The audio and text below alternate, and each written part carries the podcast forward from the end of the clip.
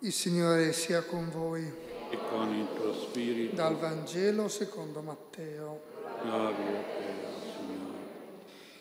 In quel tempo Gesù disse alla folla, il regno dei cieli è simile anche a una rete gettata nel mare, che raccoglie ogni genere di pesci. Quando è piena, i pescatori la tirano a riva e poi, sedutisi, raccolgono i pesci buoni nei canestri e buttano via i cattivi. Così sarà la fine del mondo. Verranno gli angeli e separeranno i cattivi dai buoni e li getteranno nella fornace ardente, dove sarà pianto e stridore di denti.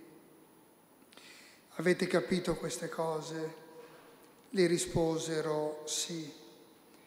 Ed egli disse loro, per questo ogni scriba divenuto discepolo del regno dei cieli è simile a un padrone di casa che estrae dal suo tesoro cose nuove e cose antiche. Terminate queste parabole, Gesù partì di là. Parola del Signore. Gloria a te, o Cristo. Sia lodato Gesù Cristo. In questo Vangelo, come in tante altre parabole, si parla di regno dei cieli. Sotto questa immagine non ci sta uno Stato, ma ci sta colui che regna nei cieli, colui che noi diciamo vive, regna nei secoli dei secoli. Ci sta cioè una persona, ci sta il Padre Celeste, quel Dio paterno e materno che noi in questa messa vogliamo conoscere sempre di più e meglio e pregare con più amore filiale e fraterno e dal quale riceviamo una particolare benedizione con l'imposizione delle mani, come faceva Gesù stesso, il figlio del Padre Celeste. Nel Vangelo di oggi Gesù ci fa riflettere su due momenti della vita nei quali abbiamo due manifestazioni, due interventi del Padre Celeste, sulla falsa riga dei due momenti della pesca, la raccolta e la scelta dei pesci. Vediamo allora il primo momento, è quello della rete che raccoglie ogni genere di pesci. È una raccolta generalizzata, senza scelta, per la natura stessa della rete, quindi pensiamo per la natura stessa di Dio, che abbraccia, accoglie, stringe, accomuna ogni pesce senza distinzione tra buoni e cattivi. In questa prima immagine della rete dobbiamo vedere la paternità universale di Dio, l'amore che abbraccia tutti, l'amore di Dio che è aperto a tutti i figli, buoni o cattivi, che accoglie e unisce tutti i figli giusti o ingiusti. Sempre noi allora, come dice Gesù, dobbiamo vedere la bontà, l'amore, la misericordia universale di Dio, del Padre Celeste, che fa sorgere il sole e fa piovere sul campo dei buoni e dei cattivi, dei giusti e degli ingiusti, buoni e cattivi insieme, trattati ugualmente dall'amore e dalla misericordia di Dio. Questa convivenza di buoni e di cattivi, questo amore per i buoni e per i cattivi è un dato di fatto che noi constatiamo facilmente e lo diciamo che c'è il buono e il cattivo dappertutto, in ogni razza, cultura e religione. Ma di questo fatto non è che noi siamo sempre contenti e riconoscenti, forse ci piacerebbe di più la separazione perché questo ci farebbe stare un po' più tranquilli, se siamo buoni non avere i cattivi a fianco a noi, vicini a noi, nella stessa rete. Per questo fatto noi preghiamo non molto, per questa, perché facciamo un po' fatica ad, ad vedere il bene e la provvidenza di Dio in questa unione di buoni e di cattivi. E invece dovremmo ringraziare il Signore e gioire col Signore per le conseguenze positive. E sono queste I cattivi accanto ai buoni aiutano questi buoni a non essere presuntuosi, a non essere superbi, a non essere ipocriti per la loro bontà e neppure a illudersi di essere sempre e solo buoni, perché questi cattivi nella, con la loro presenza, la loro opera ci mettono in difficoltà, mettono alla prova la nostra bontà e ci obbliga a, diventare sempre più meritevoli, sempre più forti, sempre più pazienti. E lo diciamo anche noi, che la pazienza coi cattivi è la virtù dei santi. Essere buoni coi cattivi è stata una delle più grandi opere, virtù e dei santi, perché essere buoni con i buoni sono capaci tutti. Fare del bene ai propri amici, pensare di farci tutti amici sono cose che fanno tutti. Non avremo nulla differ- che ci differenzia dai pagani se noi amassimo quelli che ci amano. Invece dobbiamo amare quelli che ci sono cattivi, quelli che non ci amano, quelli che ci maledicono, che ci creano problemi, ci trattano male. Ecco dunque che questa realtà obbliga per esempio a diventare sempre più meritevoli delle grazie del Signore perché sono grazie conquistate col sacrificio e poi impegnano nell'apostolato e nella preghiera per la conversione di questi cattivi, per la redenzione, il recupero di queste persone. Senza il cattivo accanto, senza il guastafeste accanto, il buono cadrebbe nella mediocrità a volte. Nello stesso forse anche cattiveria dei cattivi. Non si sentirebbe più stimolato alla bontà più grande, alla pazienza più generosa, alla generosità più forte, al sacrificio più faticoso ed eroico. I buoni accanto ai cattivi cosa fanno? Aiutano questi cattivi a limitare ed arginare la loro cattiveria, le loro ingiustizie, a correggersi e a capire il male che fanno e a convertirsi dal peccato, dal vizio. Il buono accanto al cattivo avrebbe più possibilità di convertire, di redimere queste persone, che farebbero sicuramente meno male poi. Il buono si perfeziona e si santifica proprio col cattivo e il cattivo si redime e si salva proprio col buono.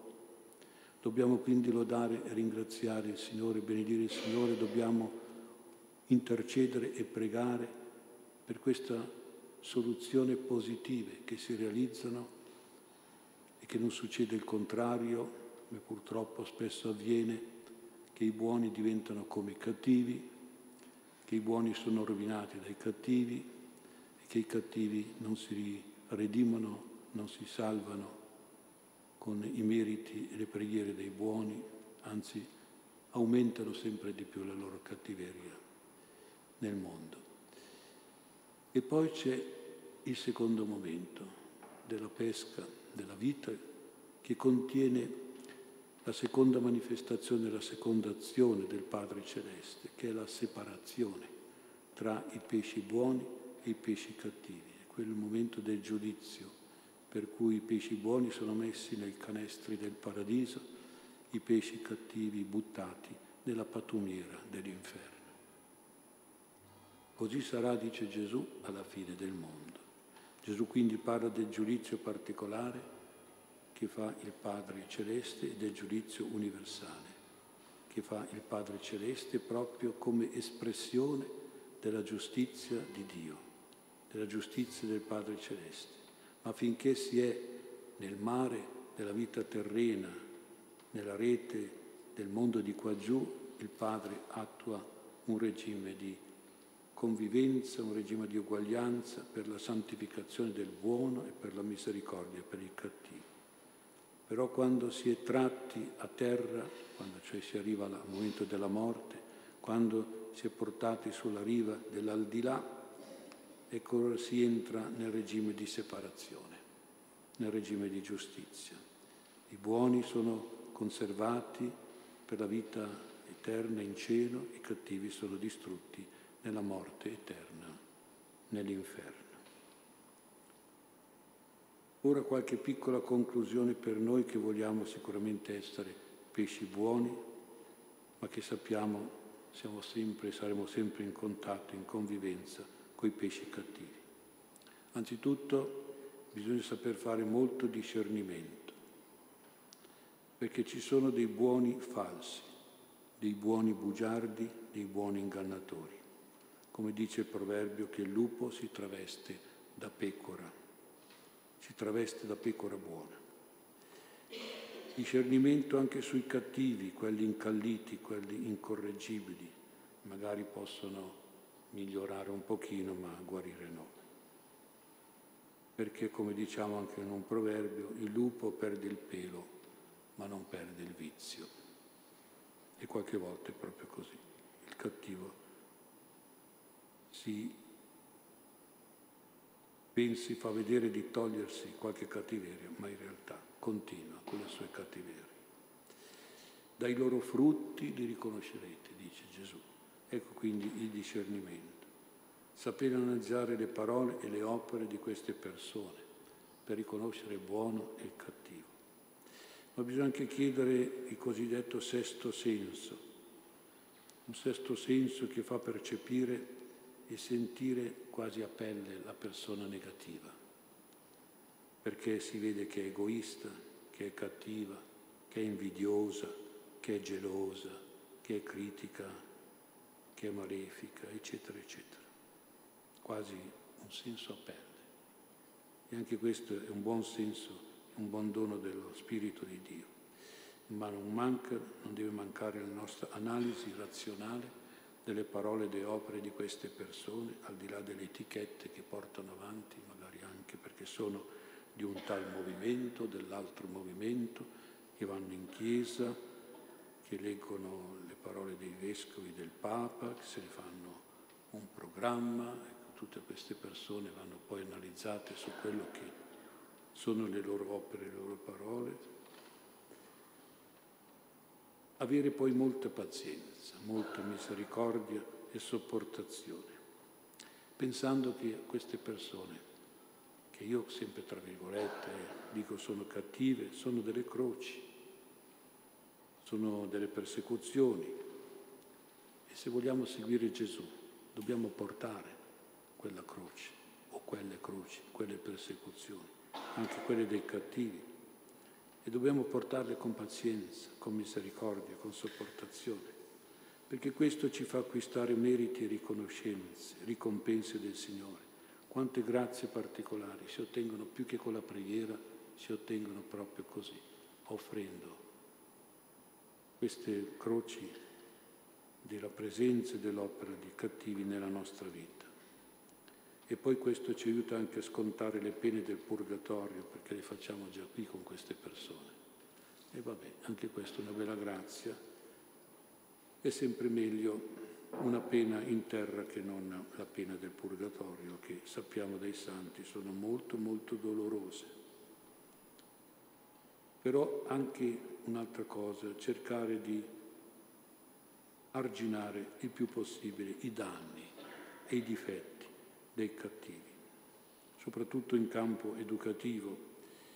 Questo parlo per i genitori che hanno a che fare con i figli, soprattutto i figli che crescono oggi molto ingenui o troppo buoni, da non capire e vedere il male, il pericolo, per cui bisogna veramente difenderli, essere forti e determinati, non deboli e arrendevoli, si deve essere buoni ma non buonisti.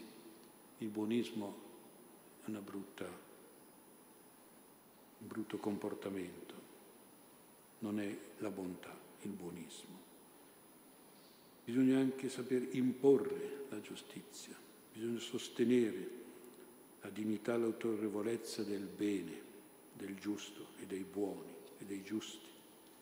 Bisogna fare molto giudizio sul male per condannarlo senza condannare il malfattore, quello che fa il male, ma il male va condannato. e, sen- e molto giudizio sul bene che dobbiamo incoraggiare, senza però arrivare ad adulare il benefattore, quello che fa il bene, perché il bene è un dono di Dio, è un'opera di Dio in noi. Non siamo noi a fare il bene, è Dio che lo fa in noi. A Lui la gloria, a Lui la riconoscenza, a Lui la lode eterna. E infine bisogna avere molta comprensione per i pesci cattivi, partendo da questa constatazione. Difficilmente una persona è proprio cattiva, è aggressiva di natura, con tutti e per sempre. Anche se questo è possibile e lo vediamo che si realizza soprattutto ad alti livelli di tipo politico, perché ci sono alti livelli di superbia in queste persone. E la superbia è il peggior male che può avere un uomo nel suo cuore, nella sua vita, perché è proprio demoniaca e satanica. Satana è il superbo, prima che tutti gli altri vizi, è questo che lui ha. E nella superbia si accomuna facilmente la cattiveria.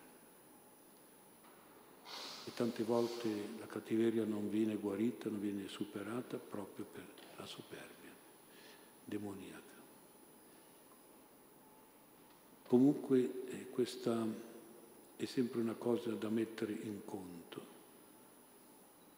Ci sono situazioni politiche di avversari, di opposizione, che naturalmente mettono in una posizione di cattivi da una parte e dall'altra e questa è una realtà in cui dobbiamo comunque fare discernimento nella realtà politica senza per questo arrivare a odiarsi come purtroppo invece avviene, ad avversarsi e ad essere nemici.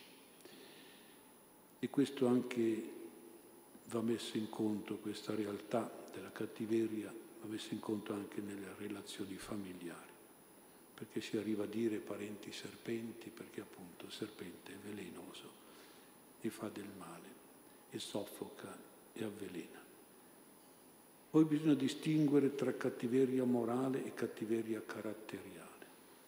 C'è una cattiveria dell'anima, un'anima che si può definire delinquenziale, e c'è pure quella, e c'è una cattiveria invece di carattere, quella cattiveria che entra soprattutto nelle nostre famiglie, che è abbastanza sopportabile, ma molto fastidiosa fastidiosa al punto qualche volta di mettere in crisi la famiglia. E quindi bisogna comunque fare in modo che questa cattiveria di carattere sia tolta, che si possa arrivare davvero a eliminarla il più possibile. Molte persone si comportano a volte da cattive, ma non sono proprio sempre cattive nell'anima e quindi possono cambiare possono migliorare e li dobbiamo aiutare, fare di tutto perché possano togliere dal loro cuore un certo tipo di cattiveria che può essere aggressiva o depressiva, può essere aggressiva o egoista. E c'è pure una cattiveria anche professionale, vabbè, quella va accettata. Sono per esempio la cattiveria degli operatori militari, della difesa sociale, giudiziale. A volte la cattiveria è frutto, soprattutto è frutto di malattia spirituale e morale, malattia da infelicità, che è subentrata soprattutto nell'età dell'infanzia, anche a volte nei nove mesi di gestazione, quando magari la donna non sta attenta a controllare i suoi sentimenti. E le persone, le mamme che hanno passato una gravidanza con sentimenti di rabbia, di odio, cosa hanno partorito? Un mostro, un mostro di cattiveria, perché lo hanno condizionato nei suoi sentimenti fin del seno materno. E quindi dobbiamo stare molto attenti, poi anche nell'infanzia e soprattutto anche nell'adolescenza. Queste malattie di cattiveria subentrano anche in situazioni di insoddisfazione, di frustrazione, in mancanza di autostima e nella poca intelligenza, situazioni prolungate, traumatiche di tipo ospedaliero, difficoltà e trattamenti negativi e difettosi da parte dei genitori, nelle relazioni tra fratelli e sorelle, oppure in esperienze scolastiche e sociali di indebolimento e di disistima, di umiliazione e di violenza, di bullismo. E infine c'è da considerare anche l'effettiva interferenza e la presenza di un vero e proprio spirito cattivo. Perché quando c'è la cattiveria subentra il cattivo. È il demonio che sfrutta ferite, le debolezze, queste, tutte queste situazioni e diventa il turbatore, diventa il possessore, il padrone che comanda e peggiora, peggiora sempre di più la situazione della cattiveria di una persona. E arriva il demonio financo a parlare e ad agire in modo cattivo, in prima persona diabolica, in diretta demoniaca, sovrastando il pensiero e l'azione delle persone stesse. Si arriva appunto anche a questi estremi. Gesù ha detto, avete capito tutte queste cose? Hanno detto sì, ma non lo so se noi riusciamo a capire tutto questo che abbiamo detto così in sintesi.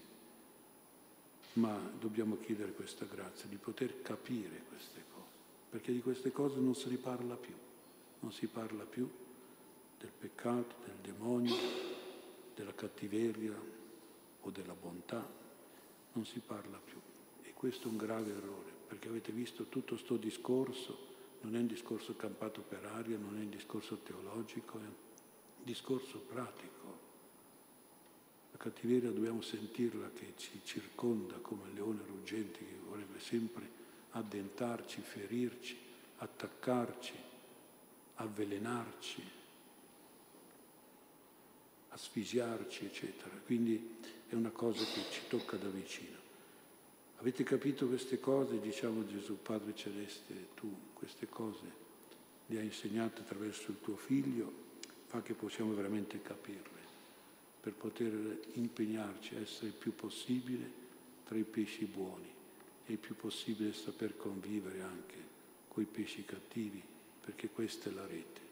Poi giudicherai tu nel mondo se metterci nel tuo canestro o buttarci nella spazzatura, ma noi vogliamo essere sempre pesci buoni nonostante tutte le difficoltà, le tentazioni, le prove, le fatiche, i sacrifici, le umiliazioni, però vogliamo esserlo e tu ci puoi e ci devi aiutare in questo, a conservarci sempre pesci buoni di Gesù.